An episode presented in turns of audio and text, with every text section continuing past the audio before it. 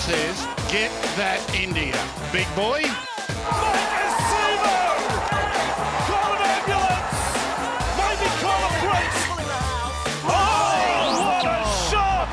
What a shot! Campbell Gillard! Hello and welcome back to another edition of the Tip Sheet Podcast. As always, I'm your host, John, also known as 4020. Things got a little bit out of order this week. We had our uh, reaction with Bernie to the grand final losses in the NRL and NRLW before the news podcast, but we're going to switch up with news podcast on Friday. So let's get the boys in here now. News team, assemble!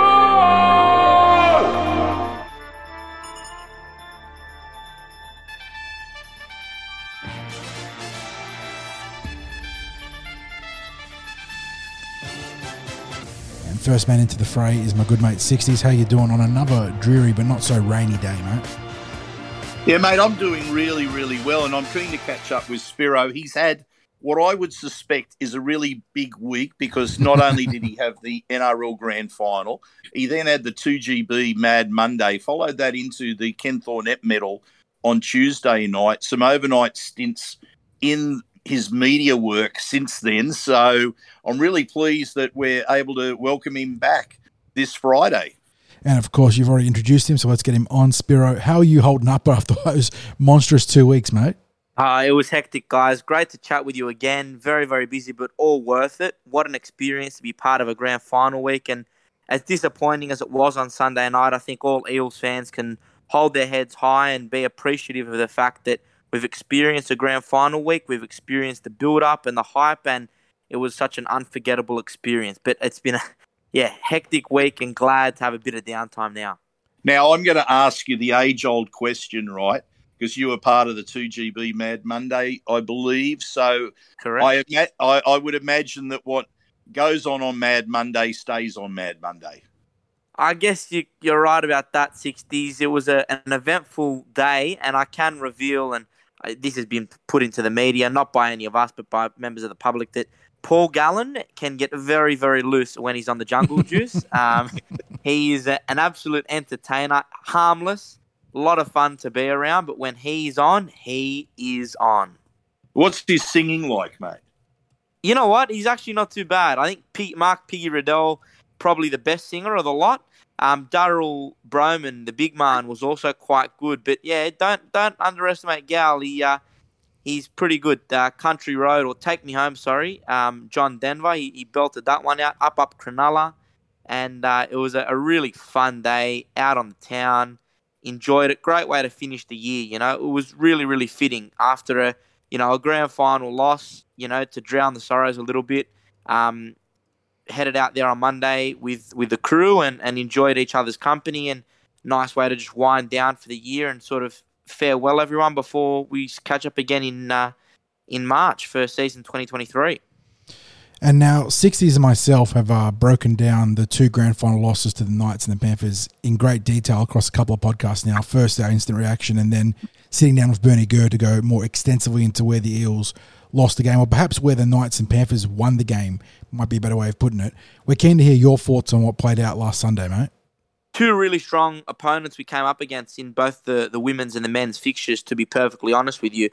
The favourites in both those matches won, and I'm not surprised because they, they're both quality outfits and they've proven that throughout their respective seasons. And, you know, Parramatta, we love the underdog title, and I think in both those games, you can't fault the effort or you can't fault the team for not rocking up because they both dug deep. Maybe the score lines don't reflect how close it was, especially in the women's game when at one point there was only six points in it.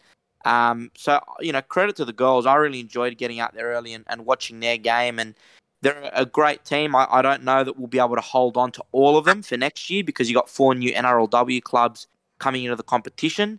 But special group, special side. Uh, credit to Simaima Taufa for our captain, also the NRLW um, Women's Player of the Year. Her speech post game was absolute class and something that everyone should be proud of. And in terms of the men's, I think everyone probably agrees with the fact that we were just outclassed and outplayed by a team that has really dominated the competition over the last three seasons now. And just right across the park. You know, they got they got um, X Factor, and I know that you know your Nathan Clearys and your Dylan Edwards, they all cop the big raps. Your Isaiah Yeo's, but you know, two particular players that I thought were, were super dangerous for Penrith and put the nail in the coffin for Parramatta were Liam Martin down that right hand side of the field in that first half, and uh, Moses Leota leading the way in the front. And we have an almighty forward pack, front row. You know, two huge front rowers big parts of our team, Junior Paulo and Reagan Campbell Gillard. But boy, Moses Leota, he has an absolute engine and is a weapon. And I think he's a bit him and Liam Martin are probably the unsung heroes of that team. And they, they just tipped it over the edge. Stephen Crichton played exceptionally well too and just broke broke us really well and, and, and really easily. But credit to Parramatta, you know, they kept fighting and you could see that they were trying to create opportunities, but Penrith just would not let us get through. Their their wall of defence was as strong as I think I've seen a team uh, put up in a grand final. And Nathan Cleary said at post match that the way they played in that first half was the best that this team has, has ever played. So credit to them, you know, they deserve it. Um, we'll get on to the way that they've carried on and the behaviour of the fans post match, but um, but yeah, I think you know you can't take anything away from the skill of this playing group, and I guess Parramatta as a side can only envy being um, you know powerhouses like Penrith in the years to come. Now, Spiro, are you hearing anything around Moses Leota and the Panthers salary cap issues in, in being able to retain him? Look, I think it's clear, gentlemen, that Penrith won't be able to hold on to everyone. There was talk that maybe Liam Martin would come to Parramatta and that um, he would join the blue and gold. But now there, there's talk that Penrith have a deal that they're ready to, to put forward to him. Um, but I, I, think that they're going to have to let go of a few more. I know that uh, we all know that Viliami Kikau, Api Koroisau, both departing the club. Uh, Spencer Leniu's been one much. that's been talked about as being cut as well, not cut, but surplus to their cap requirements. Yeah, I, th- I think Leota is going to be one that will have to go next. So someone that, yeah, you know, it'd be great if Parramatta could pick him up. We do have, as I mentioned, two great front rowers, but I just feel like Leota is a, an absolute star of a player.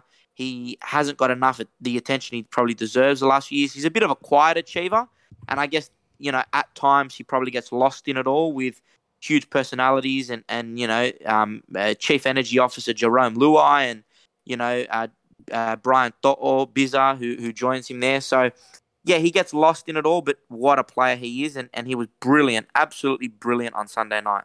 I think uh, Forty knows uh, what I think of Leota as a player, but I, I, can see a club like the West Tigers absolutely going nuts if he was mm-hmm. on the open market. Like you can just imagine them weighing in with a massive offer.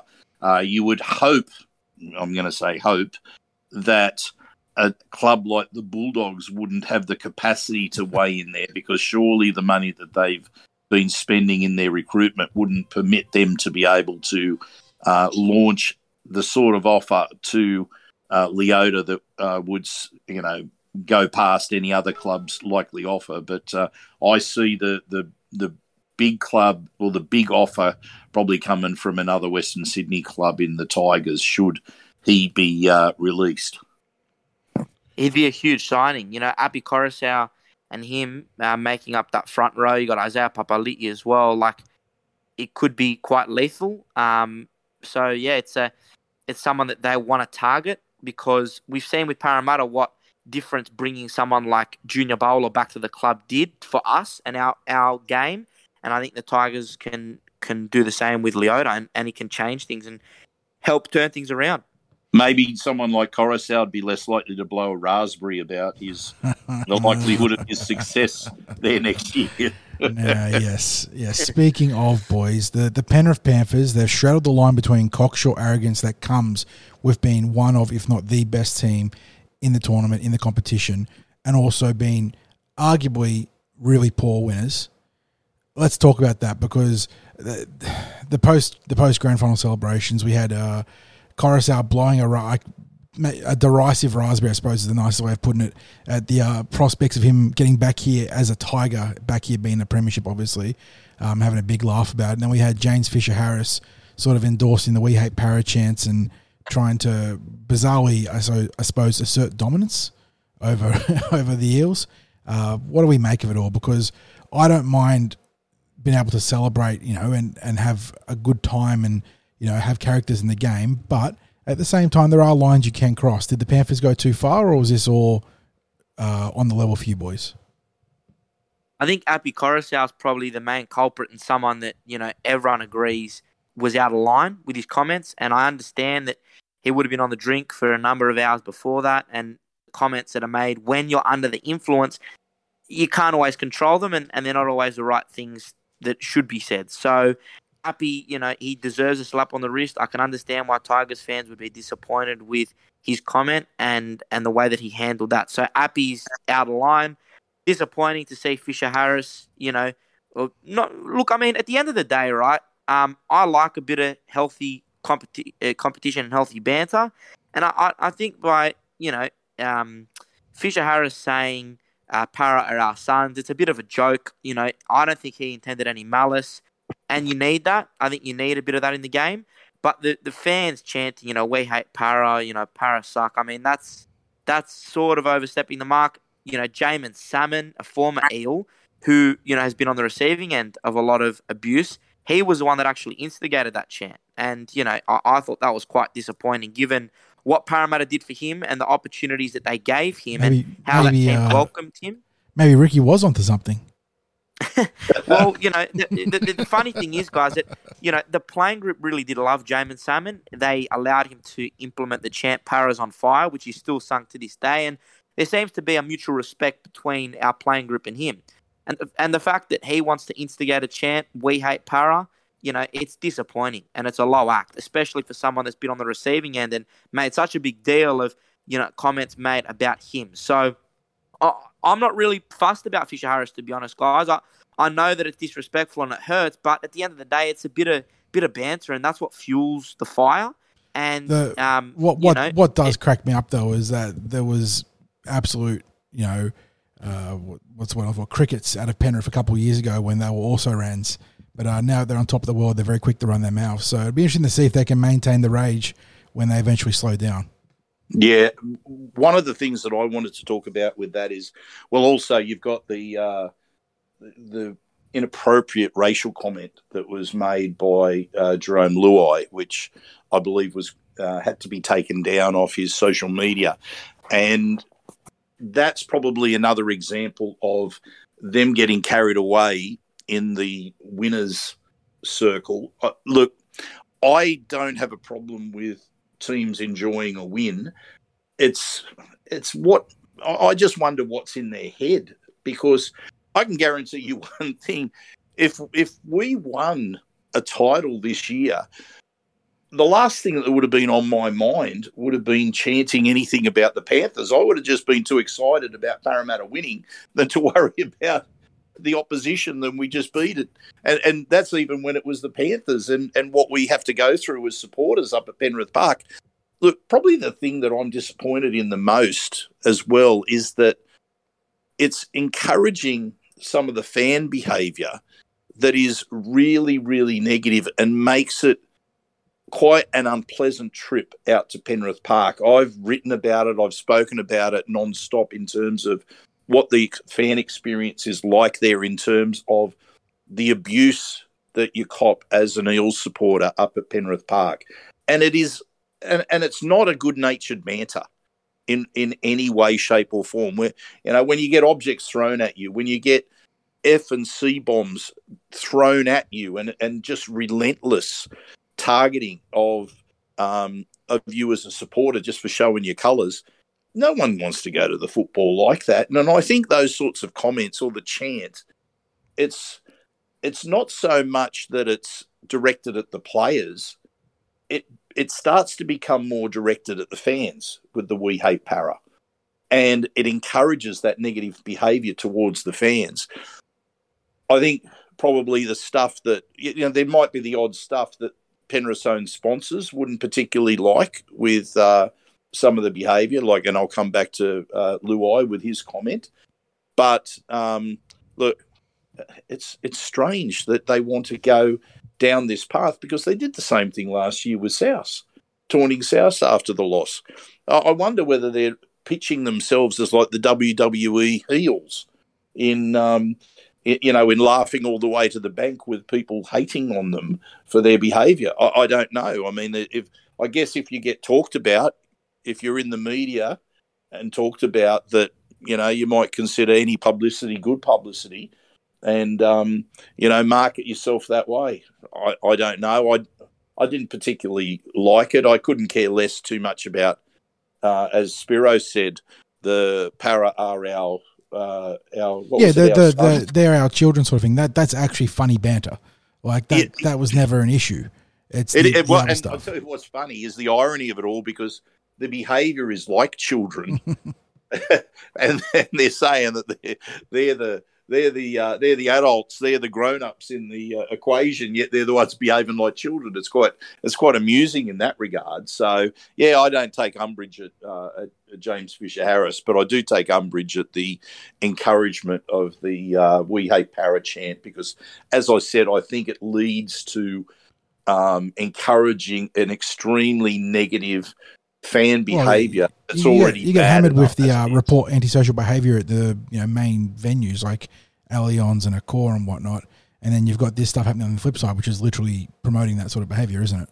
Yeah, yeah, and when you when you're there in the crowd, like that sort of chanting, as I said, the players would, would care less about that. But it's more that the uh, when you're near that sort of chant when it's going on, you really do feel as if it's targeted towards you as supporters, and it's generally backed up with the direct insults and the um, and, and the derogatory comments that you cop uh, at, a, at any sort of Penrith game. So anyway, that's probably all we need to say on Yep. that because the bottom line is the Panthers are a damn fine once in a generation team. Yeah. They deserve to win the competition.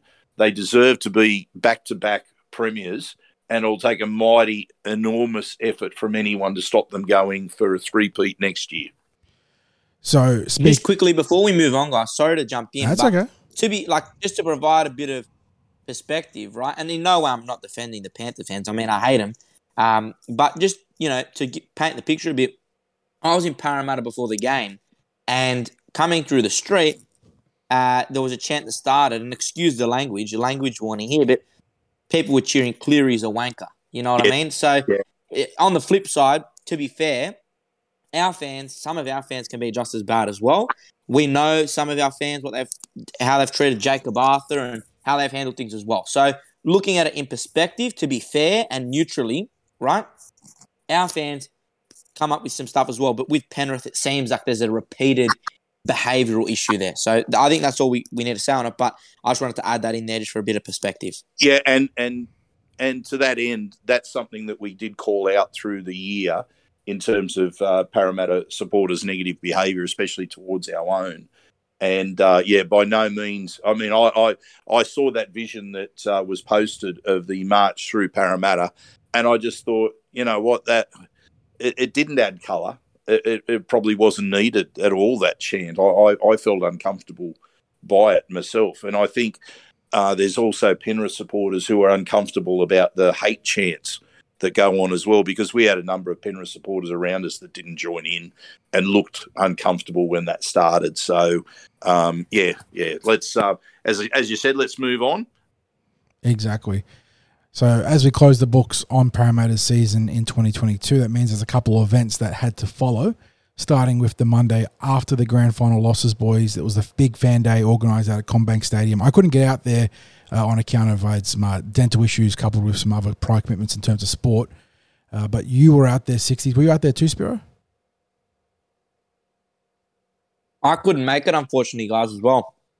So Yeah, yeah. 60s was out there, and you've got some good uh, stuff to recap us with because you had some pretty cool stories that happened, especially on the NRLW side, mate. look, look, it was a it was a great day out there. Uh, there was probably somewhere in that vicinity of three and a half to four thousand people that uh, got into CommBank Stadium to give thanks to the players, both the NRLW and the NRL, for the season that they produced. Uh, some brief speeches, introduction of the players up on the stage, but then the majority of the time was spent by the players uh, moving around, uh, signing autographs, having photos taken. I will say as well that uh, the the women backed up uh, Simaima Taufa's speech on grand final day with more fine speeches up on the stage again, Simaima Taufa featuring on, on that uh, on that team day.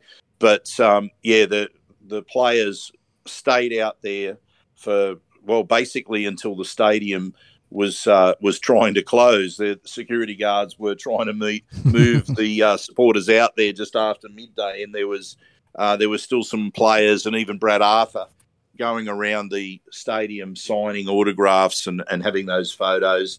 A couple of the ladies that were last off the field uh, near us was uh, was Gayle Broughton and uh, Kennedy Cherrington, and Kennedy got the news just as she was near us. She got the the phone call letting her know that she was in the Australian team, and just to see the emotion on her face, and she was she was actually crying tears of joy, like the emotion uh, on her face was something else. So um, yeah, and and both her and Gayle are incredibly popular with the supporters, and they made sure that they got around the entire perimeter of the stadium. So players basically went um, in two different directions from the middle of from the halfway line. Some went north, some went south, um, so that they could get a so that everyone in the stadium would get some photos and some signatures because it just wasn't going to be possible for everyone to go around the perimeter. But uh, Gayle and Kennedy decided they would prove that it would be possible for them to go around, and um, yeah, it, look full marks to those ladies. And I know I'm just using a cliche and saying full marks to them, but they are just there is no there is no cliches about them, if that makes sense. Like there is nothing everything that's said by them is spontaneous. It's from the heart. Um, Gayle was just kicking back uh, talking to us, and there was a there was a, a, group of supporters eagerly waiting for her to move on. And when I saw the security guards coming down to to start moving people out, I, I said to her, oh, "Look, I better let you go because you've got plenty of people waiting, and they're trying to get everyone out." And um, she's just so chilled and laid back. It's it's unbelievable.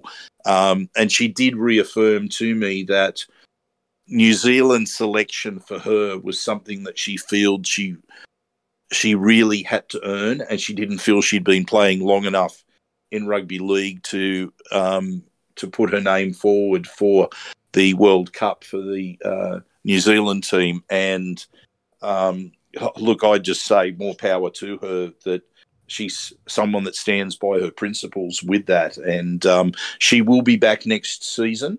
So that's good news for Eels fans. Very as as will Kennedy. Um, and um, it, it's it's good to see that we've got um, the nucleus of um, the team sticking around. But as you say before, uh, to be able to keep everyone is going to be a monumental challenge. To even maybe to even keep the majority of players might turn out to be yeah, a massive for challenge. for expansion teams.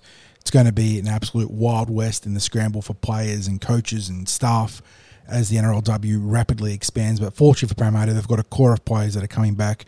They've got a strong Tarsha Gale team to lean into. So they are set up for success long term. And, and, with Dean Widders obviously helming a pretty strong team as a coach, it's uh, looking good. In terms of the way that both our men and women's team handled grand final losses, they deserve a lot of credit, you know, because it's not easy the morning after a, a grand final loss to front up in front of your fans and spend the time that those players did signing autographs. You know, and I think as an Eels supporter, you need to sit back and, and applaud the effort, the way they handled the week. They weren't cocky, they weren't arrogant, they handled the, the build up well. They put up such a good fight in the game, and I would have liked to speak more about that at the, at the beginning of the podcast, but we got so much to get through. But both teams put up such a fight and played so well, and the way that they handled from start to finish, they deserve a lot of credit. So well done to all of them. Um, and very proud of both our teams. And Kennedy and Gayle, great personalities. And we'll speak more about our interactions with them at the Ken Thornett medal later on in the podcast. Yeah, absolutely. And uh, yeah, I just want to add in I think the Eels were classy in the way that they uh, handled themselves during grand final week. They were classy in the way that they um, gave all the accolades to the, the Penrith team, the way they conducted themselves um, post match. uh, the fact that that Monday team appearance was on their Mad Monday. So that was Parramatta's Mad Monday was spent with um, probably about three hours of that time being given to the supporters out at uh, CommBank Stadium. So uh, big tick for them there. So if Monday morning was for the fans, boys, Tuesday evening was for the players, the Ken Thornett medal. Uh, was it hosted at uh, Oatlands 60s? Where was it this year? No, no, it was at um, Rosehill Gardens. Rosehill Gardens, there you go. So the latest Ken Thornett medal we've had in a long, long time as the club choose, uh, understandably chose to hold it off until the season finished. Uh, so we went through to past grand final week to get there. A whole stack of award winners, plenty of deserving ones. Both you and Spiro out there 60s and had a very good night. I uh, unfortunately had, had that dental issue still going, so I couldn't make it. Uh, but we get to the award winners and we'll run through them uh, sort of block by block. But uh, was it a good night to start off with? Well, I think I'll leave that to Spiro to comment, comment on first because this was Spiro's first Ken Thornett medal evening. So I'm very keen to hear his takes. It was brilliant, and my thanks to you, 60s, for thinking of me when uh, when John had that dental issue and, and couldn't come. You called upon me and gave me the opportunity last minute to attend, and I, am not going to lie, I've dreamed of going to a Ken Thornett medal since I was a kid. I remember looking at buying tickets maybe uh, when I was a kid at school and and always wanted to attend one. So to be there was a real pinch pinch yourself moment and it was awesome. It was a great setup, and it was you know quite an intimate setting as well, engaging with players, and, and we'll speak about that. But it was what a wonderful night. I enjoyed meeting, um, obviously Jeff, and, and, and chatting to Rob as well, and, and Yoko was there too, as well as as well as Craig. Um, and it was it was wonderful. It was wonderful. We mingled with a few. I mingled with a few members of the media that were there. Uh, a few of the staff members at the, the Eels Club who I've got to know well this year and players, both NRL and NRLW. So it was a, an ultimate highlight. It was a lovely, lovely evening. Wonderful food. I know that uh, 60s enjoyed his uh, ravioli, pumpkin ravioli as the entree. Yes. And uh, uh, it was delightful. It was such a nice night and, and a great not, way. What, to, yeah. I, I'm, I'm, I'm glad that you are not repeating the actual words said by Yoko when I was off mingling and she told you what I was uh, similar to. And I know what she said because she actually admitted to me what she said. And it's something that couldn't be repeated here. But. but the, now you get the sense of the uh, the sense of humour that I have to deal with in uh, in in uh, in Yoko. Hundred percent. Gee, she's good value, isn't she?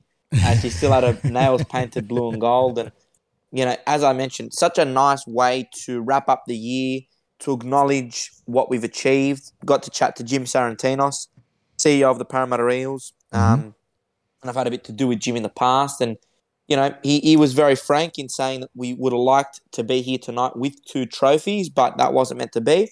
But still, credit to this group, credit to this club for turning things around. And it was an, a great opportunity to reflect on how far we've come uh, in the last four to six years. And yeah, very proud of the group and, and, and an awesome evening. Well, uh, on how about you just uh, quickly run through the winners and um, if there's anything we'd like to comment on uh, Spiro yeah, and we'll I start going through the blocks and obviously quick mention site favorite Yvonne Sampson she was emceeing with Zach Bailey obviously they did a very good job and I'll let you boys talk about that later but let's start with the two uh, members awards the community awards as well, starting with the Blue and Gold Army NRL and NRLW awards. NRL recipient Dill Brown, NRLW recipient Tiana Penitani. Going to the community awards, the Ray Price NRL and NRLW community awards. No surprises here, boys. If you're following any of the work they're doing off the field, including with their NRL nominations and awards too, but Kennedy Cherrington taking the NRLW award and Dylan Brown taking the NRL Community Award. Yeah, I just jump in? Oh, sorry, sixties. Um, just quickly on Dylan Brown. Um, I made the point of, and I, and in these sort of settings, you don't want to sort of intrude on the players if they're mingling and, and, and you know in their own time. But I made a point of going and actually speaking to Dylan Brown and and congratulating him on what he does because I follow him on Instagram. I followed him on Instagram for quite a while and admired what he does with young disabled children, taking them to the movies, to the beach, out for meals, engaging with them, giving them the time of day And I've tried uh, direct messaging Dylan on a number of occasions, trying to get in touch. Uh, and, you know, he gets flooded with so many that he would never see it. But I made a point of going and congratulating him, and he was very appreciative of the compliment. But he deserves it. He deserves that praise and more because, you know, for a player, a high profile personality, they don't have to do that. You know, it's a good, it's a great thing to do, but there's no obligation there. But Dylan's really taken it in his stride and taken it upon himself to make an effort and and make a make a constant point of uh, you know showing respect and you know making kids' day. So well done to Dylan. Thoroughly deserves the community award. And you know what? He's a he's the sort of young bloke that thoroughly enjoys being able to do that, being able to give back because it all started with his involvement with the Giant Steps School out at um, uh, I'm just trying to think what suburb that is again, uh, John. It's um, down on the river, down on the Parramatta River. Uh, uh Giant Steps in Gladesville. Gladesville. That's it. That's it. I was struggling just to think of it because we uh, we were able to go out there and visit and have a look at the the work that the young Parramatta players do as um, as uh, classroom and learning aids out at that school.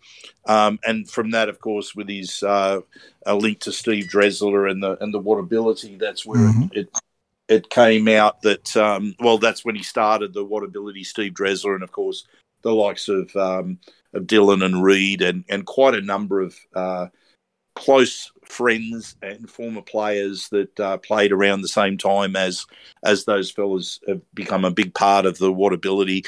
Um, it's it's a wonderful foundation that continues to grow all across Australia. Um, and and as far as Kennedy's concerned as well, she was a heart kid herself. Congenital heart defect, through, right? Had to go through corrective surgery mm-hmm. with her heart, and has just taken it upon herself to be an ambassador, raising awareness uh, for the heart foundations and and and the you know children that are that are going through a tough time themselves with with heart conditions. So, um, yeah, full marks to both of those, and no surprise that they were the winners. And Simaima Taufa gets deserved plaudits as one of the co-captains of this team. But anyone that had a chance to see Tiana Penitani speak at the Dally sort of pre-show uh, role they had there going on in Fox Sports will understand or appreciate how good of a speaker and leader she is for this team too. So no surprises that she took home the uh, the members award for the NRLW. All right, so moving on, we arrive at the Jersey Flag Awards here, boys. We've got, uh, I believe it's two awards per category for the flag and the New South Wales Cup. So the Brett Kenny Jersey Flag Coaches Award. This one will be a popular one for you, 60s, and went to the Colonel, Ethan Sanders, while the Steve Ella Jersey Flag Player of the Year was Ryan Jones. You know what? There's there's not too many arguments uh, with that because uh, Ethan Sanders, I would be shocked if he isn't a, a regular or becomes a regular in New South Wales Cup in 2023. He's he's quite a, a, a big size for a halfback, and he's blessed with a lot of pace. He's he's you, you know, know, there's aspects of his game that remind me of uh, Daly Cherry Evans. Mm-hmm. Um, I'm not going to say that he plays entirely like him, but you know, there's just he's he's got a great kicking game. He's got a good running game. He's a good organizer. He is just a talented halfback coming through. And as I said, I think he he has the size because he he must be around about six one, something like that. He, he's very well put together for a young half, especially yes. one that at his age was SG ball first year SG ball eligible, but playing Jersey flag. That's right. He uh, this should have been he should have been coming up from because he played Harold Matts last year. So this should have been his first year in SG Ball. He played a couple of games in uh, Jersey Flag and then uh, in uh, SG Ball and was then elevated to uh, Jersey Flag for the uh, the rest of the season. Um, and uh, as for Ryan, he has that distinction of he was listed on the reserve bench for the Central Coast Centurions in Dylan Brown's first ever game for the Parramatta Eels in the Harold Matthews. Bound by the red string of fate. There you go. Yeah, I, it was something that um, when I was looking at the uh, footage that you took of that match uh, 40, for anyone that is not aware, uh, we do have a, a YouTube channel, and uh, Forty has a number of his videos that he's that he took uh, when rather than doing a necessarily a blog, there would also be uh, video footage that you'd cut that Forty would cut the highlights of. We've got that first match from Dylan Brown way back in was it 2016? I want to say Something- 2016. Yeah. So, and Dylan was still 15 at the time because it was a round one match, which would have been in February. And Dylan, Dylan's birthday is uh, mid-year, uh, early July. I'm thinking off the top of my head, something like It's that. About that. so yeah. he would have been he would have been 15 years old playing in the under 16s, and um, turning 16 after the season was over. And uh, yeah, uh, Ryan was in the uh, Central Coast team, not even in the uh, starting lineup. So he's a real workaholic, and uh, and I think that he's um, Had a look at the New South Wales Cup this year as well.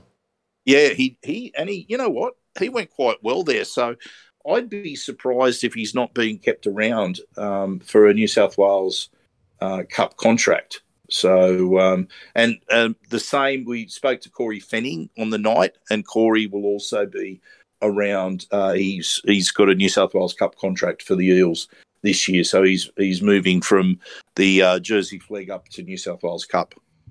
Just on Corey, quickly, guys, I, I really enjoyed getting the chance to speak to him because, um, you know, I've heard a lot about him. I know he did a wonderful podcast with the two of you, and um, a good mate of mine uh, lives with Corey. So, yeah, I, I've been meaning to catch up and, and see him face to face for quite a while. But what a great young guy he is, and someone that we can hold on to hopefully for the future, captaining our Jersey Flag team. Injuries made things difficult for him at times this year. Um, but a, an absolute champ, and, and it's good to see that we've uh, been able to retain a few of our Jersey flag players heading into next year. I know he won't play flag next year, not eligible, so he'll play cup. But yeah, great kid and um, and a good guy to have at the club. You know, good good positive sign for the young blokes coming through. So they're the two flag gons for the 2022 season. We move on to the New South Wales Cup, where we have the Geoff Gerard New South Wales Cup Coaches Award. This one goes to Ellie Elsgahem, and then the Bob O'Reilly New South Wales Cup Player of the Year. No surprises for this one, Ky Rodwell. How those two awards get received at the night, boys?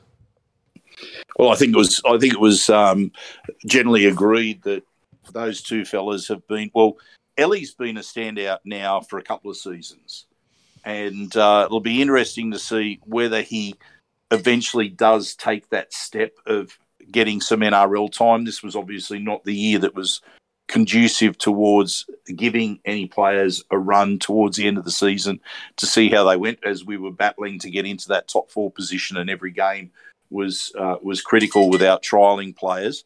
Um, and as for uh, as for Rodwell, well, he did pick up another award on the night, so I think that's going to be an indicator of uh, of what his season was like.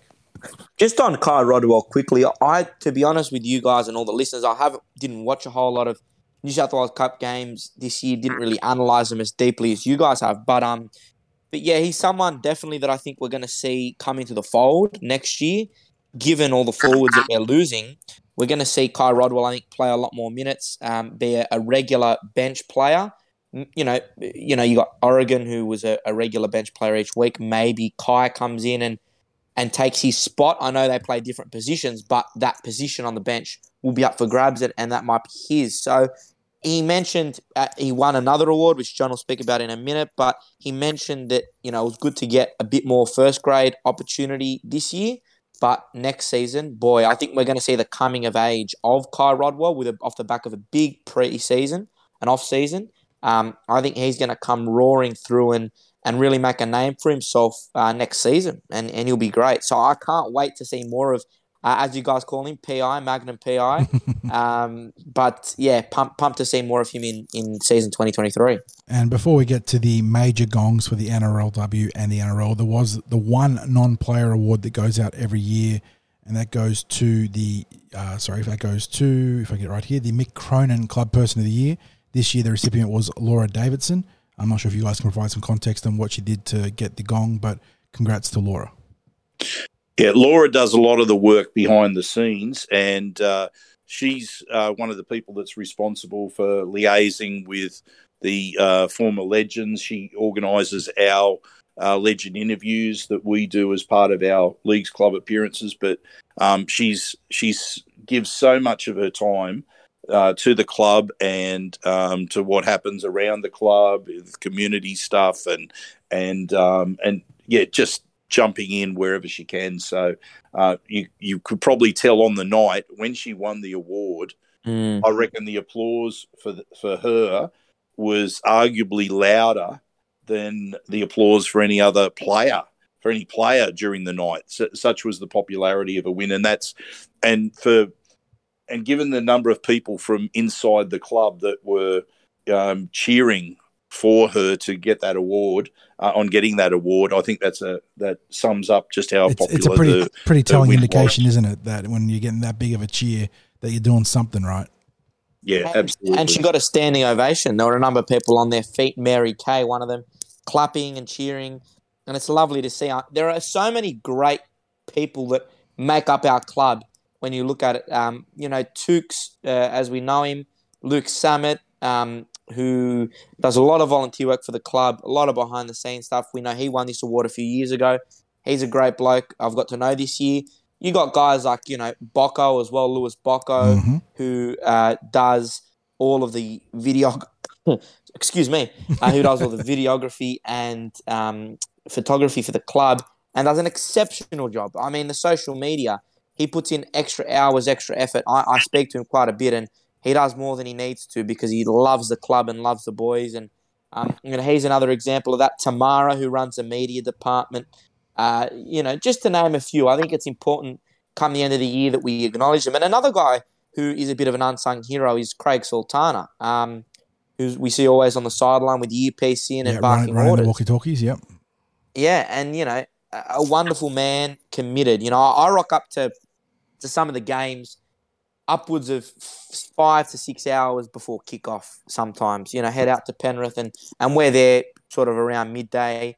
Some of the first people in the ground to get all of our setup right and ready to go. And and you don't see a, a, hell a hell of a lot of club staff there nice and early, but someone that you, you can bank on always being there is Craig Sultana. He's unloading the gear out of the van, packs it up when the night's done. They're on the sideline barking orders, and I, I was glad that I got the chance to say good day to Craig on um, on uh, Tuesday night at the Ken Thornett Medal and thank him for what he does as well, because we got to understand that uh, there are a lot of people there that they get paid a wage, they get paid to work, you know, that's fine, but they put in extra hours and extra effort to help get this side to where they got this year.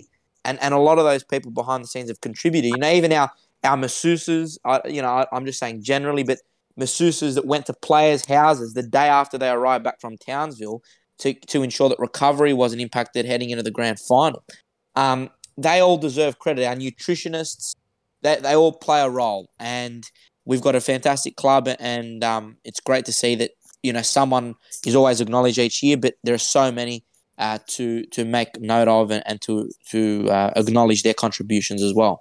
Yeah, and I think that's probably why someone like Laura was so popular because there's uh, people like her that make clubs go round. You know what I mean? Like they are the backbone of clubs. They they jump in and they just get things done. No, they're the the sort of people that don't say, "Well, that's not my job." They're actually saying, "What can I do to help?" You know, what can I what can I do? How can I help here?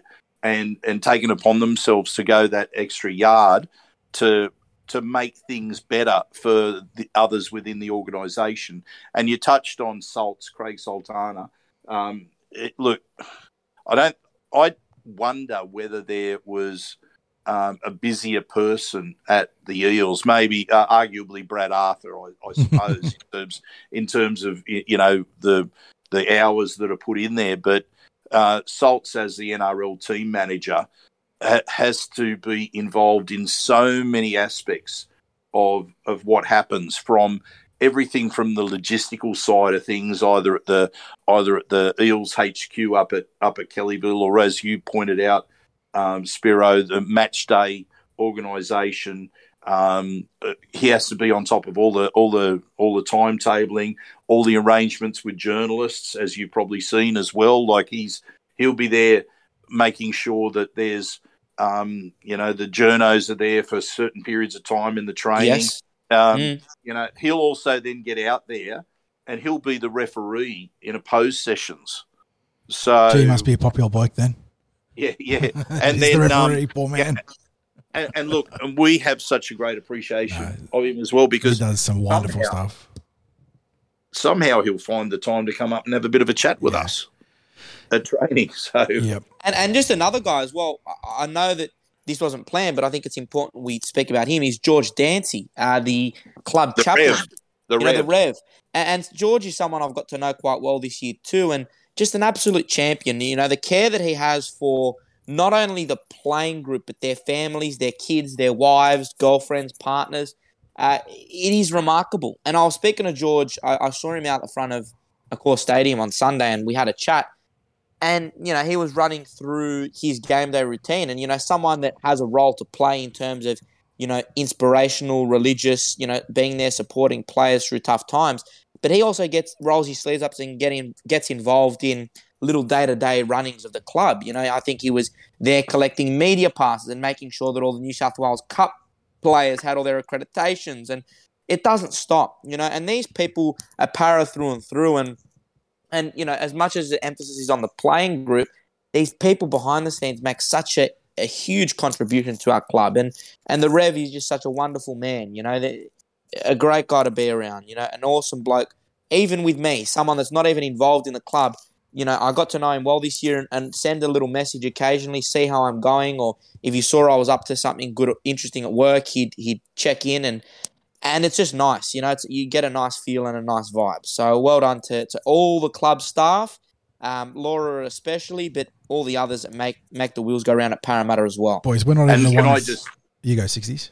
I was just going to say, can I just also um, uh, point people in the direction of our uh, podcasts, which is uh, listed That's under true. interviews in the um, uh, On the, land, the- on the landing site at TCT. Yep. yes, yep, uh, because George features there after he won the uh, that club person of the year a number of years ago, and we sat down and had an extensive chat with uh, George about uh, you know what's in, involved in his in his work. And can I also just say that over the years, I've also seen him out there at train and picking up gear and and um, you know just getting involved out there with the with the team. So uh, yeah, his it's a multifaceted role, and it and it's one that extends across NRL clubs because I know there's been times where when the Warriors were um, first relocated here and uh, during COVID that he got involved and and helping out um, with people there. So it's a you know that's where that's where clubs become um, part of a bigger community, part of that bigger NRL community and rugby league community that they do jump in there and help each other out where where need be.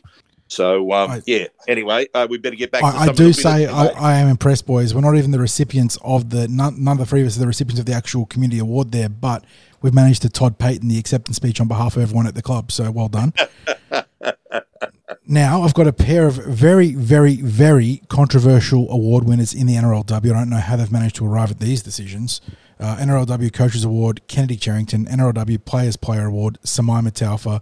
Obviously, the NRLW is too far into its infancy still, uh, or still too short into its infancy rather, to have named uh, player awards here, but that will be at some point as these players carve out their own legends. But while I jest about the controversy for the two awards, are there anyone else more deserving than Cherrington and Taufa for those two awards, boys? They had phenomenal seasons and are phenomenal individuals.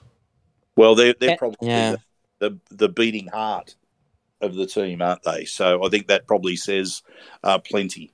And I mean, it's not there, which I imagine will come as the uh, NRLW becomes more entrenched and established. But the NRLW Rookie of the Year, pretty safe to say, Gayle Broughton. Uh, yeah.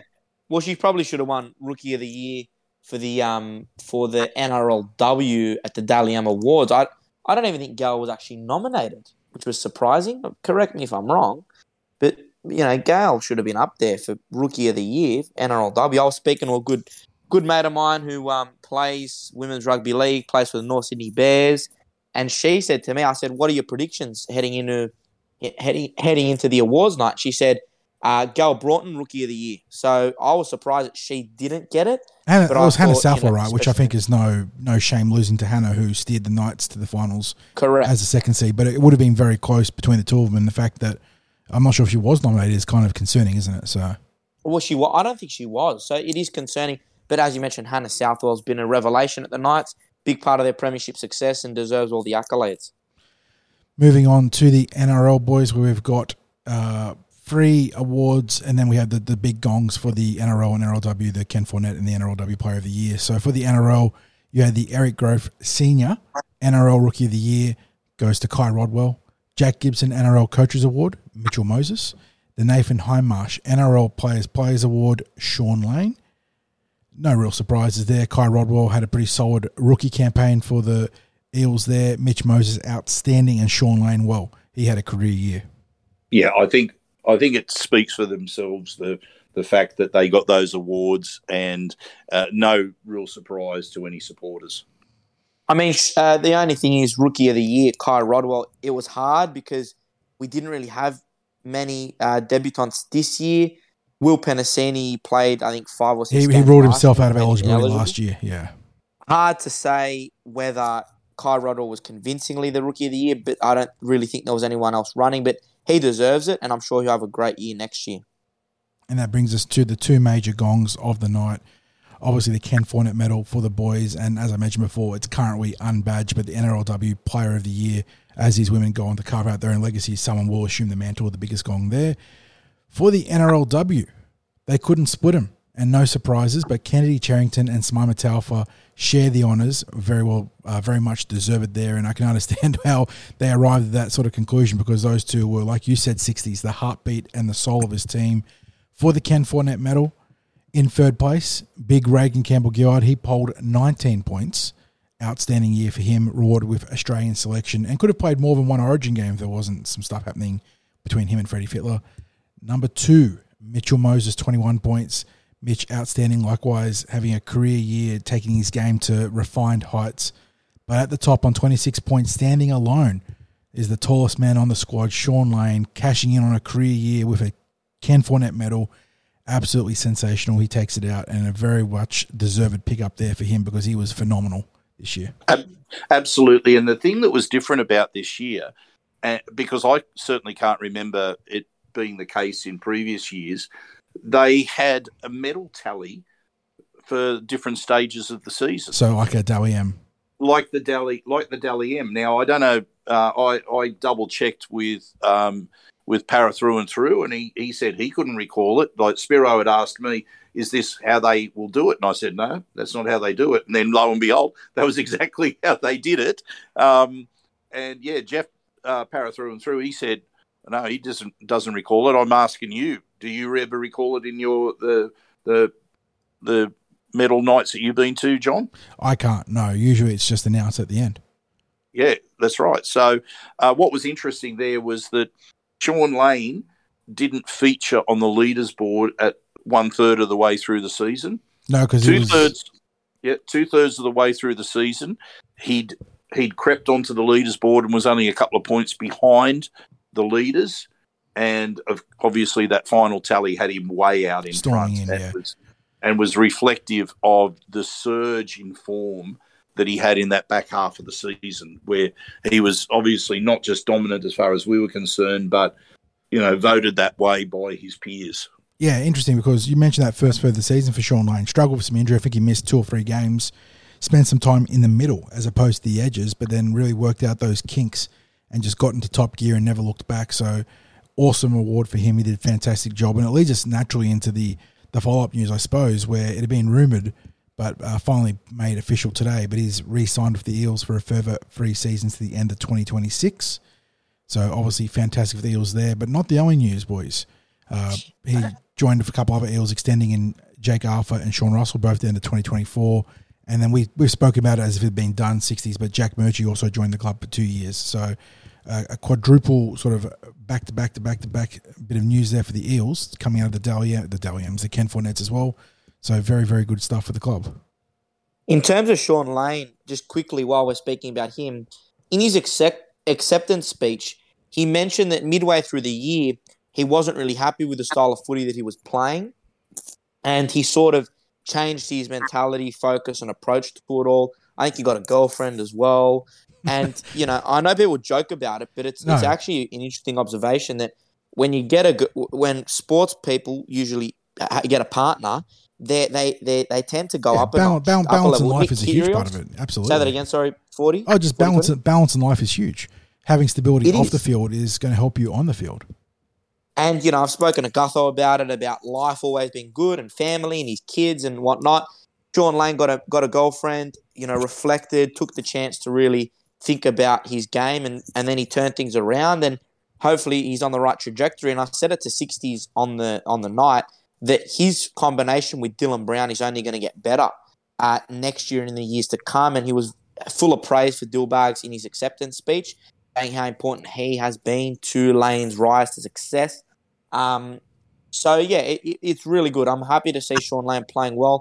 I know he's copped his fair share of criticism in the past, and you know, questionable whether all of that is deserved. But I think it's fair to say that he wasn't the greatest player. He was a bit of a plotter.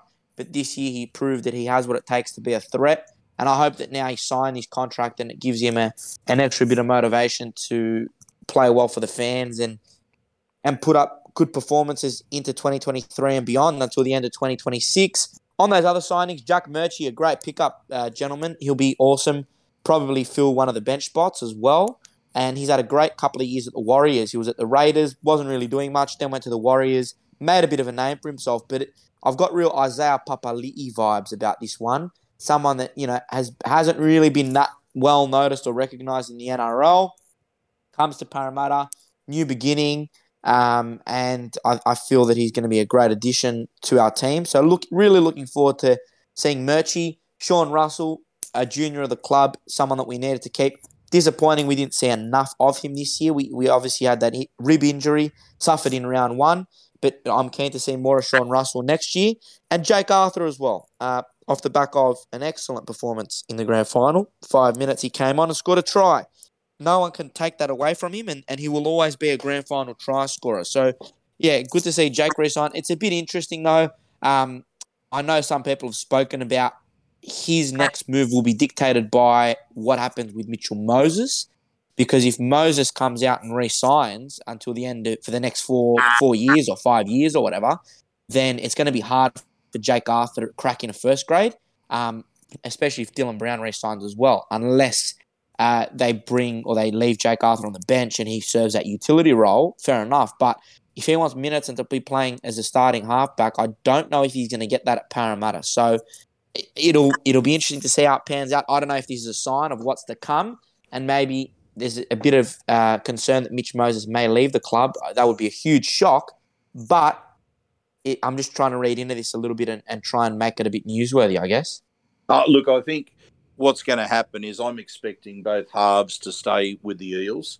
Um, Jake Arthur's had a year where he's increased in size. I believe he's probably topping 90 kgs now.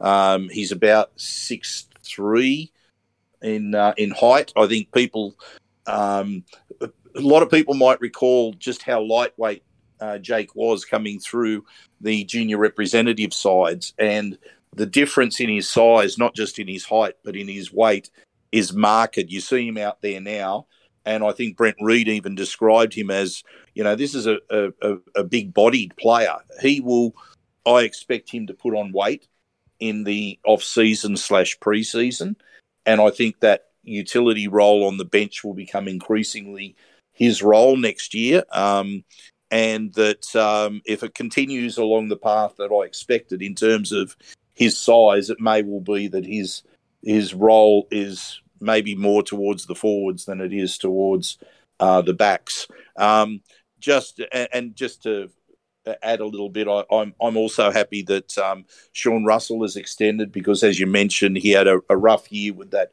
uh, nasty injury at the start of the year, which should have resulted in a bit more action. But that's uh, that's by the by now. Uh, Murchie, yeah, uh, he's part of a group of players that have been recruited to the Eels that are all in that 24 year age group, around about that 24 years of age. It's the sort of age where Brad Arthur loves to get a player who hasn't really f- completely fulfilled their potential, and and Shaun Lane fitted into that before, and and really get the best out of them. And you know that's something that he's got a proven track record as a coach in. Um, and just to wrap up the Ken Thornett medal. Uh, was really good uh, and different presentation this year. Forty, they had the um, uh, the MC role, of course, uh, done so well by Vonnie Sampson. She's a favourite of ours. I was able to introduce Spiro to Vonnie uh, early in the night on um, Tuesday night. Um, so she was the MC, and uh, they had a, a, couch up there which Zach Bailey would sit down on. Uh, to interview the players, and I think that allowed for the players to be a lot more relaxed Mhm. in how they chatted with him.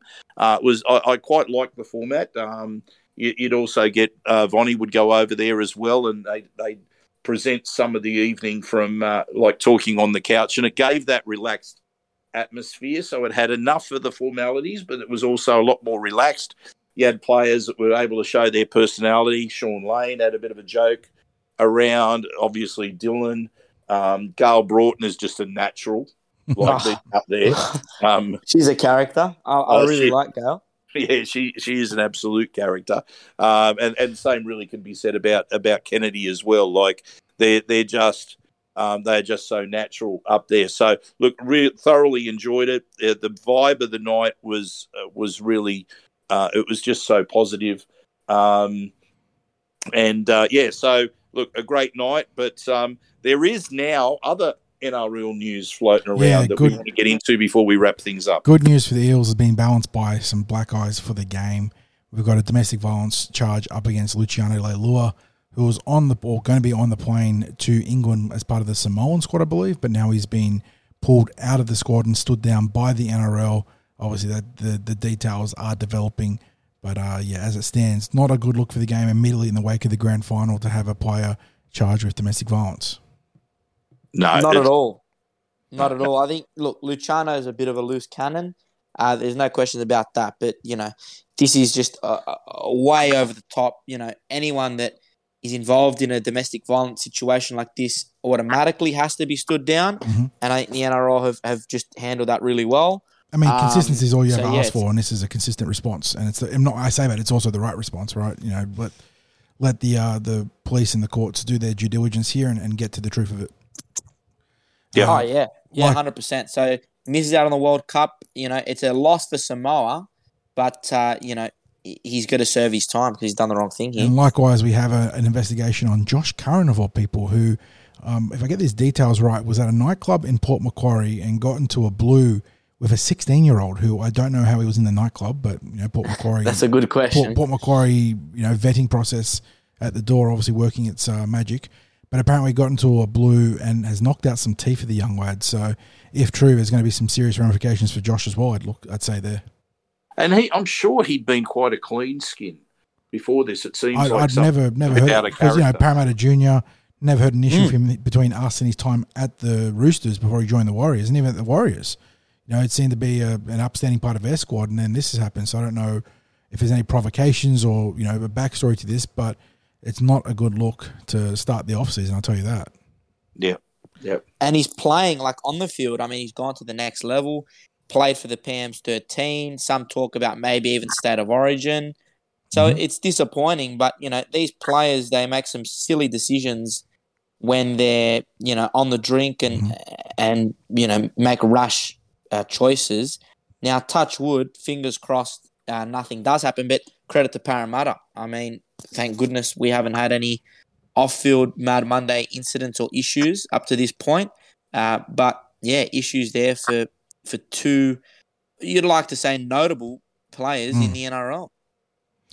Yes, indeed. And it's like we said, waiting to see how these play out and develop. But right now, not a good look for both players.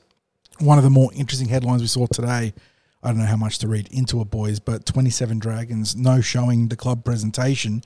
You know, you look at it surface value, is this, you know, 90% of the, the top roster revolting against the club? Or is this a case of bad scheduling? I'll let you take it away, 60s.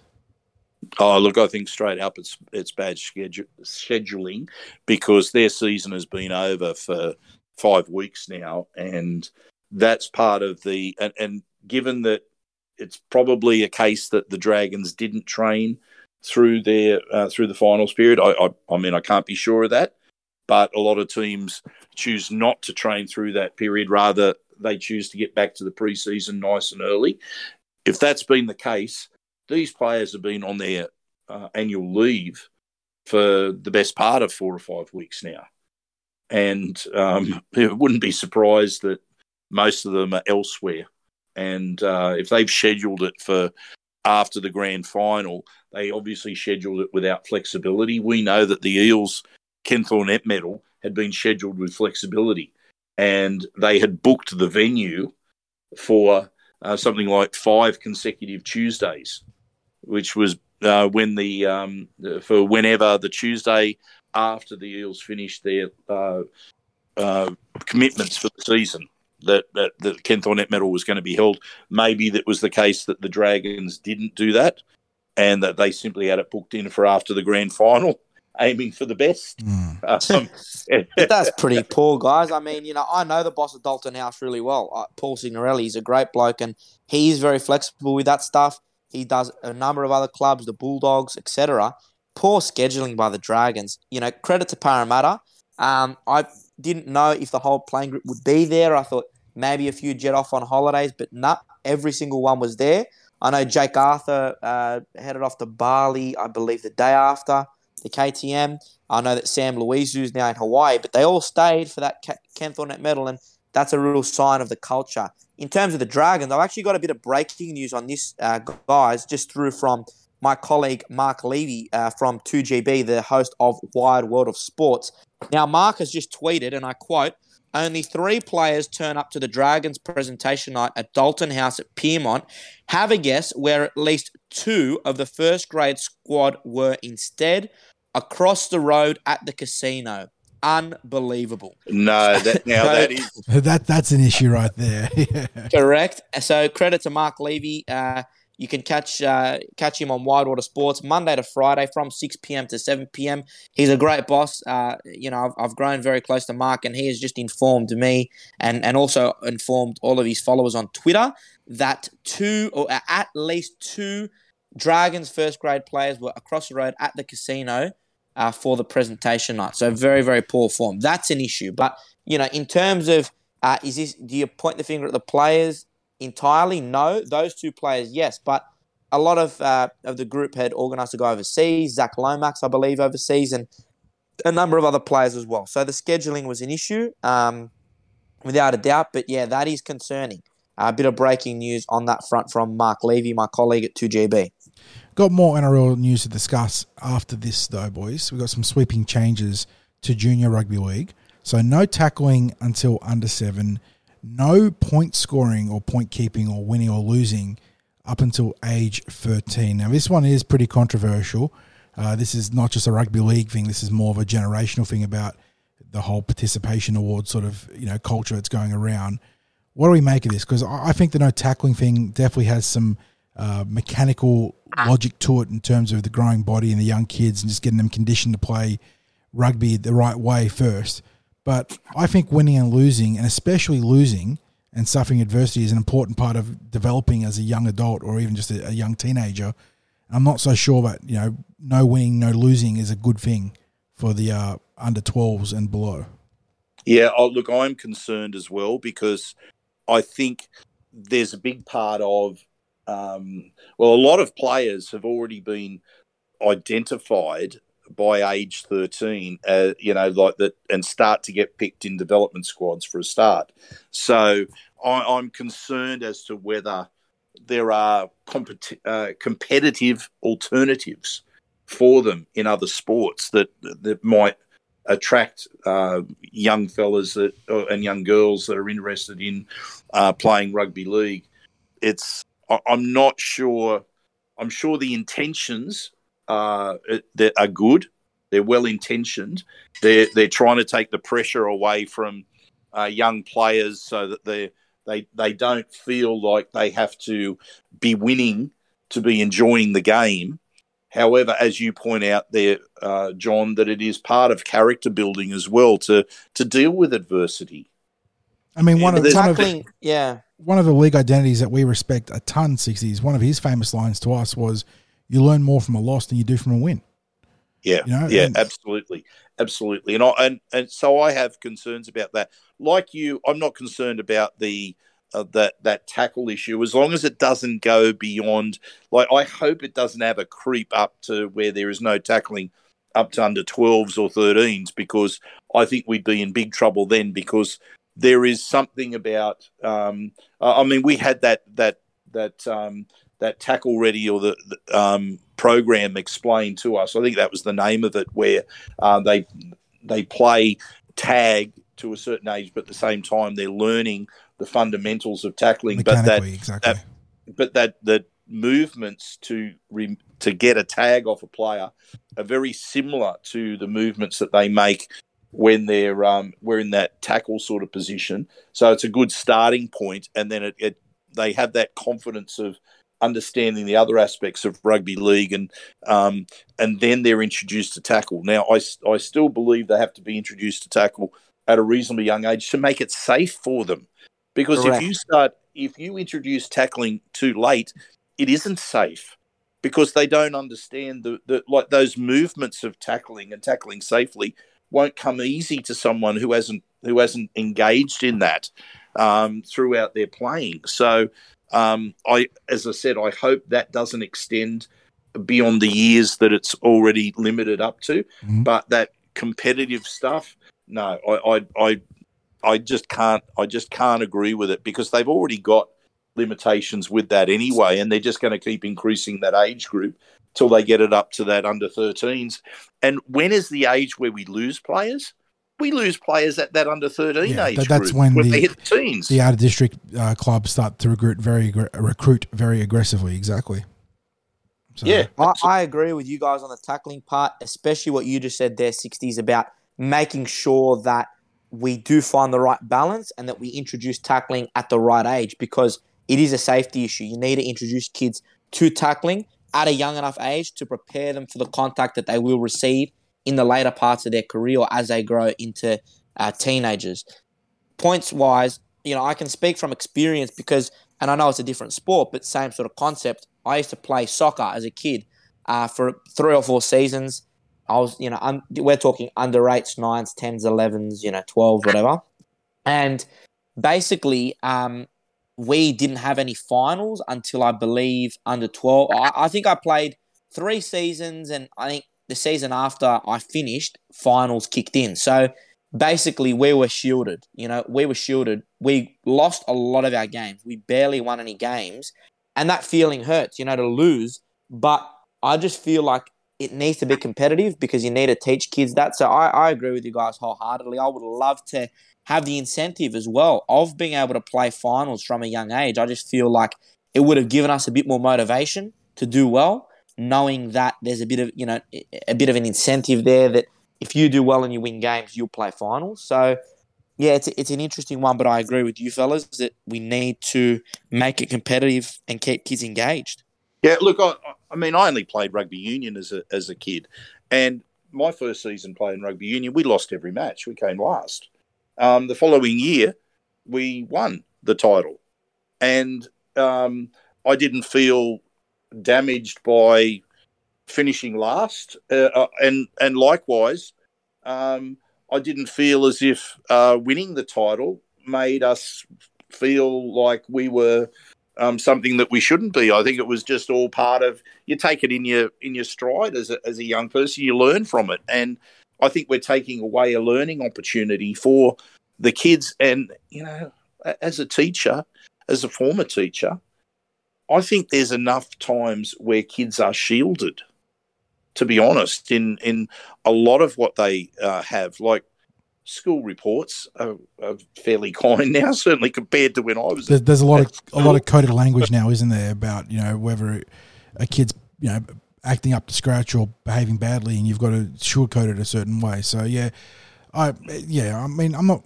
I'm, I'm not buying into the full on you know participation award culture that some people talk about, but I would like to see this change heavily scrutinized because, like I said, winning and losing, but especially losing, is an important part of growing up and, and sort of dealing with adversity. So hopefully they, they don't hard commit to this and can come back and reflect on it. But right now, that's what we're looking at. Yeah. So, um, but we got a, a couple of things that we yeah. Let's let's power on a few more things of business or orders of business before we wrap up. Uh, we'll start with a, a Parramatta Eel choosing to take a moral stand on the judiciary. Uh, Ryan Matterson, very very harshly done by by the match review committee. I mean, I, whenever I see an MRC charge, I think of that episode of South Park where I think the boys are trying to get a refund on a blender or something like that. They end up going going to a place that cuts off the head of a chicken and puts it on the floor, and they you know get a random reward out of it because that's what it feels like for the MRC. Ryan Matterson gets a, a, three or four, three to four week charge for a crusher tackle on uh, Dylan Edwards out of that grand final game. But because it was a finals, it comes under the purview of those new rules where he could take a fine instead. But Matterson has elected to take the suspension. Not contesting, he's pleading guilty and taking that, meaning that the Eels will be without their premier forward for three games into the 2023 season. Uh, instead, he's gonna instead of eating that 4K fine, he uh, quoted uh, sort of inconsistent approach by the judiciary and sort of being targeted for stuff that should have been penalty sufficient and what, as to why he's upset and why he's taking a stand and how in other lines of business you don't get shot in the hip pocket the way you do in the NRL for making quote unquote a mistake, even if it's not your like not a mistake. So he's choosing to take the moral stand here, boys. But the Eels are the ones that are losing out. What are our takes on this? Oh, mate, oh, look, he's standing by his principles, and I'm not gonna, I'm not gonna criticise a bloke for standing by his principles. And the other side of that too is that he's get he's copped a three match suspension for where a tackle that uh, the guy actually backed himself into. Yeah. Yes, yep. And in contrast, just to let, let's put this in perspective. Taylan May attacks a member of the public, thrusts him down onto the back of his head and, from behind, Gets it and postponed. gets two- and, and gets it postponed, a two week suspension Mhm. postponed. Now, I know he's also copped a fine and that as well, but it was a two week suspension that he's that he's copping.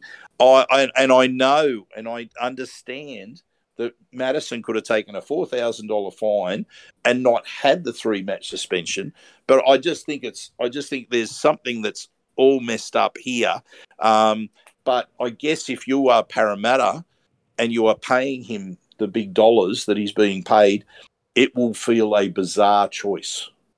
And there, I don't think there's any way of avoiding that. I, I, I stand by him in what he said about there is no way he could avoid that happening in the match and did it the best that he could do. But man, yeah, it's it, it's it's odd when you think that um, he's chosen to stand down for three games. It's it's an odd one, guys. I mean, you can't, like you said, sixes. You can't question his moral values, but for me, you know, these players get paid a hell of, hell of a lot of money. I know that he's been fined already this year, um, and I think nine percent of his contract would have been uh, deducted had he paid the fine for this one plus what he did before. But still, you know, he should have just copped it and just said, "Look, I'll take the fine and, and play next year." Um, there are inadequacies. Don't disagree with you there. And I just think that Matto here probably just should have just, you know, because he's caused a lot of headlines, a lot of controversy. A lot of people have pointed the finger at him and criticised him. I don't think it's worth it. I just think shut up, pay the fine, and and uh, and move on. Unfortunately, and I, as I said, I'm not questioning his moral views, but I'm just saying if I was him, that's what I would have done. And this I is think also what we know about Matto is he marches to the beat of his own drum. Yeah. there is uh, there is no doubt about that. He he will he he will make stands on things. Uh, he will make sure, and it, and it you know a lot of that revolves around his health as well. Um, he has his very strong beliefs. Um, as I said, yeah, marches to the beat of his own drum. Um, I don't think it would worry him what people's takes are. I think he's I, I think he's probably quite comfortable with his decision. Yeah, I think so too, knowing what we know about Ryan Matterson. I suppose the only other point of contention here is that it's not really adequately explained to the public. So maybe 60s, you might have some clarity on this, but can or cannot the club pay that fine on his behalf? Yeah, I, I honestly I don't know. I'm sure there are instances out there where a club pays the fine on the on behalf of the players, but you know it, when that happens, I don't know how that stands around salary caps and yeah, that sort exactly, of thing. So exactly. you know, I mean, maybe they choose to pay it on behalf of the player, and then um, you know put it down as a as as a cost with the sal- that's accepted into the salary cap. Uh, you know where they actually do pay the cost of a salary cap increase of four thousand, like in this case four thousand dollars. I, am not sure. I'm only supposing there, but um, I, I, reckon there's plenty of instances where where fines are played by the clubs. Yeah. All right, so I, I don't know if the book is completely closed and that, and the club can you know come in and say no, we'll pay the fine. But as it stands, Ryan Matterson to miss the first three games of the NRL season in 2023. As far as I know, he's not dual eligible for any World Cup team too, so he can't eat into the suspension through the RLWC, which is a real shame. But let's get on to some big re-signing, signing news across a few different clubs here. Uh, dominoes falling, chess pieces moving on the board. Some big names either staying or changing places, starting with Cam Munster after flirting very, very aggressively with the Redcliffe Dolphins. Not sorry, not the Redcliffe Dolphins, the Dolphins. Flirting very aggressive with the Dolphins and the West Tigers in recent weeks. Cameron Munster has finally decided where his future lies, and it's with the Melbourne Storm. What a shock! Melbourne somehow finding the funds to pony up for a four year extension worth rumoured to be in the vicinity of $4 million, but those numbers can be very liquid uh, when it comes to the initial values, at least, or the valuation. Are we really surprised by this outcome, boys? Was he ever going to leave the Melbourne Storm? Uh, are we shocked that they could pony up the funds to keep him? What are your takes? Well, you asked that question, right? And when you think about it, they did offload quite a few players this year. You know, the Bromwich brothers, Felise Kaufusi, Brandon Smith, all guys taking up, you know, a fair amount of money in the salary cap. So it makes sense now. You know, they, they had to they weren't able to keep everyone. They had to get rid of some, which they did, and they're going to have, and they really wanted to retain others. And one of those is Cameron Munster. Such a versatile player. Can play fullback, play halfback, play five eight. He can he can do anything, you know. And he has the ability to win matches, to change games around, and someone that the Storm had to retain. I thought it was ironic because last night, about an hour before the announcement came through, my brother and I were speaking about Cameron Munster. It came up randomly, and I said, "Oh, you know what? I, I don't think he's going to stay at the Storm. I think he might go to the Dolphins. He might go home. They'll throw some big money at him. He'll go home to Queensland, up to the Dolphins, and and you know probably see out his career there. But that is not the case. Staying at the Storm, great signing for them, and an important player to hold on to. Yeah, and I think it's fair to say that the Storm have made their decision that their spine is where they are going to invest the money uh, Papenhuyzen, Hughes, Munster, and Harry Grant. That's I think that's a really sensible investment that they've made because they will be the core of their team. Uh, it's always been a case over the years that uh, the coaching of Craig Bellamy has been able to get the best out of players who you, who might be just good first graders, and he turns them into uh, much as Brad Arthur's been able to do representative players and the fringe players, you can turn them into good first grade players. Um, so, look, I, I think that's uh, that's been a, a, a must signing for them with Munster. Uh, I think the money's around about what I thought it would be. The other thing is too that dominoes falling is if they'd lost Munster, there was every likelihood they were going to mm. come hard after. yeah, Brown. I was actually going to make that point myself that it was good news in a circumstantial, uh, circumspect sort of way for the Eels, because like you said, out of all the sort of suitors and contenders for Dylan, we've heard you know the likes of the Dolphins and the the Tigers linked to him. The Melbourne Storm were the real threat. Like, let's not you know BS about this. The Melbourne Storm were the real threat. He'd be leaving one contender to sign for another and Melbourne yeah. have a system in which he would thrive. So the fact that Munster is re-upped with them is good news for Parramatta. Absolutely, absolutely. Now the uh, the Dolphins always the bridesmaid, never the bride, as was the case with Munster and a couple other players, obviously Ryan Matterson too. But they have landed a pretty solid signing. Uh, Hamiso Tabuai-Fidow, there we go, got it, uh, has been given an immediate release from his contract with the North Queensland Cowboys to join the new franchise, the expansion franchise for next year. He signs on a two year deal, and I believe he is seen as the uh, right now the core player to take over their number one jersey. So good pickup for them. The Hammer was uh, essentially the Jake Arthur of the Cowboys, wasn't he? He was stuck on the bench for long stretches, yeah. And they just could not find a place to get him into that back line. Obviously, both parties happy to get the release done, and now he's going to be a, a marquee man for the new rent, uh, new franchise. Yeah, I think that's probably a, a, it's probably a signing that hasn't cost them too much money and it's a, a signing of the future for them. Uh, you know, oh, look, I think there's a bit of a punt in that because I don't think he's ever actually, even though he's played a bit of Origin, I think playing that consistent NRL is something that he hasn't quite got to the stage of, and uh, really, we're about to see just what the Hammer has when it comes to being a regular NRL player. Mm-hmm.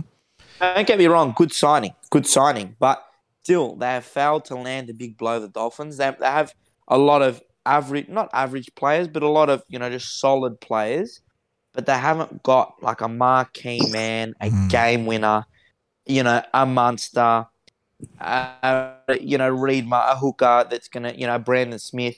If I was a Dolphins, I would have been going after you know Munster, Brandon Smith, those guys to try and get one of those because they are game changers. Hamiso Tabuai Fidow, he's going to be good, provide some X factor at the back, you know, good ball running, all that sort of stuff. But he's not the answer for the for the Dolphins. They need oomph, and I still think that they fail. They have not got that. I think the word that you're looking for is probably underwhelming. Is Mm. their, their recruitment's been underwhelming. I think they will make absolutely no mark in the NRL next year and maybe for a number of years. Um, I was not a fan of them going for another Brisbane club, and I think it's going to be proven that uh, it's they're going to struggle for a number of years to come. I, I, look, I wouldn't be surprised if it's like another version of the uh, South Queensland Crushers, who had a well, I, they'll last longer than the South Queensland Crushers, but they're going to really need a leg up. And it may take time. I mean, Wayne Bennett's going to be at the helm for what two or three years. Yeah, it's going to take time to build a good roster there. Um, and I just feel like they talk they've talked such a big game, but they haven't delivered. In saying that, though, they you know across the board, I mean, they've got a lot, a few solid players there. Um, you know, Wayne Bennett might be able to galvanize his team. They may win a few matches, and they just somehow they might be able to miraculously do something, but nothing amazing. But as I said, who knows? That with Wayne Bennett at the helm, they got a few okay guys. They got you know Nikorima and Tabuai uh, Fidow, and in the forwards they got you know the Bromwiches. They've got um, Ray Stone. They've got you know this young bloke Isaiah yeah Kaufusi. Uh, they got this young guy Isaiya Katoa, uh, Sean O'Sullivan, a few Penrith. So you know, I just feel like they haven't landed any big blows, but they've done okay in recruiting a, a, a fairly solid team. Uh, but I still think you need match winners to be able to make a, a real impact on the competition. But don't be surprised. I think they could do okay, but not top eight or, or go close to that. But they may win a few games. And we talked Well, about I, I, here's my reality check. I can actually line them up against the West Tigers, and I think the West Tigers have got a better roster than them next year. Possibly, possibly, but um, you never know as well. The thing is, sixties, you know, new club, fresh start. Wayne Bennett, he's a, an amazing coach. Kristian Woolf coming over from uh, St Helens, who have won four straight titles. You got premiership winners in Isaiya Katoa and Sean O'Sullivan. So you got the you got the makings there. You got a lot of premiership winners, and you know you got your Bromwiches and you got your Kaufusis and um and whatnot from Melbourne who have won premiership. So I don't know. I I, I think I, I stand by my thing of you need good playmakers and star players to do make many an impact. But who knows? They could get by with um with a, a solid roster across the park. Well, I tell you what. Let's. How about we, for a bit of fun, we make an early call on where they finish, even though their roster's probably not complete yet. I'm going to go uh, no higher than 13th. No higher than 13th. I'm going to say no higher than 10th. I think they're going to do better than you think, 60s. Okay, 40. Uh, as lo- the the the meme lord in me just wants him to finish 16th or higher, so the West Tigers can find out that it can in fact get worse than 16th in the NRL. so Uh, yeah. Okay, does that is that just about wrap everything up? Uh. Just uh, one more one more big piece of signing news. We talked about dominoes falling, and perhaps no more significant domino in terms of the structure of the, the roster moving forwards in both short and long term planning. We got Ben Hunt finally after sort of going, will he, won't he, too high, too low on the contract offers on both sides. Ben Hunt has re signed with the St. George Illawarra Dragons. He was contracted for 2023. Two year extension carries him through to the end of 2025. But the domino falling in that regard means that there's an expectation that young halfback prospect Jayden Sullivan will now push to ask for a release with Canterbury in line, the Bulldogs, supposedly in the club immediately linked to him as a potential suitor if he's able to get a release from his contract. So good news on the one hand for the uh, the Dragons because Hunt has been at the heart of their team, you know, their best player and a Dally M Player of the Year candidate. But on the flip side, they might have just lost one of their pieces in the future by doing so. And you know what? I think what would wrap up the podcast beautifully would be if we knew whether Hunt was at the Dragons presentation night or not. yeah. Yeah. Well, he was. He won the he won the main gong, so he was. Oh, there you go. There you go. he brings it home for us. Superb. Ah, You, you put the lay up there and he jams it in. So well, well done, boys. I don't know if Jayden Sullivan was there though. No, no. But uh, that, I mean, this isn't a dragon specific problem, boys. This is now the reality of the NRL. You sign the sort of the tenured veteran, and then you're going to have the young prospect saying, "Well, my pathway is blocked. I want out." And the, Yeah. the Dragons aren't the only club to suffer from it. The Eels have suffered from it in the past. When you're a strong club, it's much easier to say, "No, just bide your time, and we'll get you in there eventually." And the Eels are obviously now in a situation they can sort of do that, but. It is just tough because the moment you, you sign someone, the manager will be like, "Well, you've blocked my my young player's path. We're going to go, or let us go." So, I I, I don't think that's mismanagement from the Dragons by any means. Yeah, um, guys, I've just got a bit of breaking news, and, and because it is a news pod, I wanted to uh, bring this in. Considering that this player is someone that Parramatta have had on their radar in the last couple of years, um, but I can reveal uh, right now that former NRL player Curtis Scott has been found guilty of three charges against his former partner, Tay Leah Clark. So details to follow. However, I confirm that uh, former NRL player Curtis Scott has been found guilty of three charges against his former partner, which means his return to the NRL is, uh, or he, any future in the NRL is now very, very uh, clouded. Yeah, I think most unlikely at this stage. Yeah, I so think Cloud, Cloud has probably been a little bit generous there. Spiro has probably put an absolute uh, knock on any chance of him making a return to the NRL. yeah, and mate, on that note, that probably is uh, a, a, a time to wrap Yeah, a up. this. whole a whole stack of NRL news this week as we uh, sort of wade through into the off season. Obviously, the Rugby League World Cup is coming up, so there'll be plenty to talk about. Likewise on TCT, always plenty to catch up. But we thank you as always for tuning in and giving us a listen. In the meantime, stay safe, and we'll catch you guys in the next episode. Go you eels. And just quickly, thank you 60s, thank you 40s, thank you to everyone that listens to the Cumberland Throw. It's been a great year. My first with the TCT family. Enjoyed chatting footy and Parramatta with you all each and every week. Have a lovely off season. And I just think uh, we got a lot to be excited about, a lot to be proud of heading into season 2023. So go Parra. We've loved having you on, Spear. I'll tell you what, we've had more people talk about you than us when it comes to listening to the podcast. So we've, Yeah. we've- Ah, we've done a great something right by getting you on board, mate. Yeah, we've I've I've been stopped that many times lately, and whilst there might be people who recognise my voice from the podcast, one of the first things they want to talk about is your in, uh, your inclusion in our uh, weekly podcast. So, um, mate, uh, yeah, again, our thanks. Our, my absolute pleasure. Looking forward to looking forward to doing it all again next year. Damn Mate, right. yeah, looking forward to it too, mate. But we, we haven't written you off for the year yet, so No, we're no. going to news. So, so No, stand you're, by. you're, you're an international correspondent too. You've got connections to the, the Papua New Guinean team, so we're going to have you on for the Rugby World Cup 100%. So, yeah. Oh, sounds good. Looking forward to it. but yeah, catch, catch you guys later. See you, boys.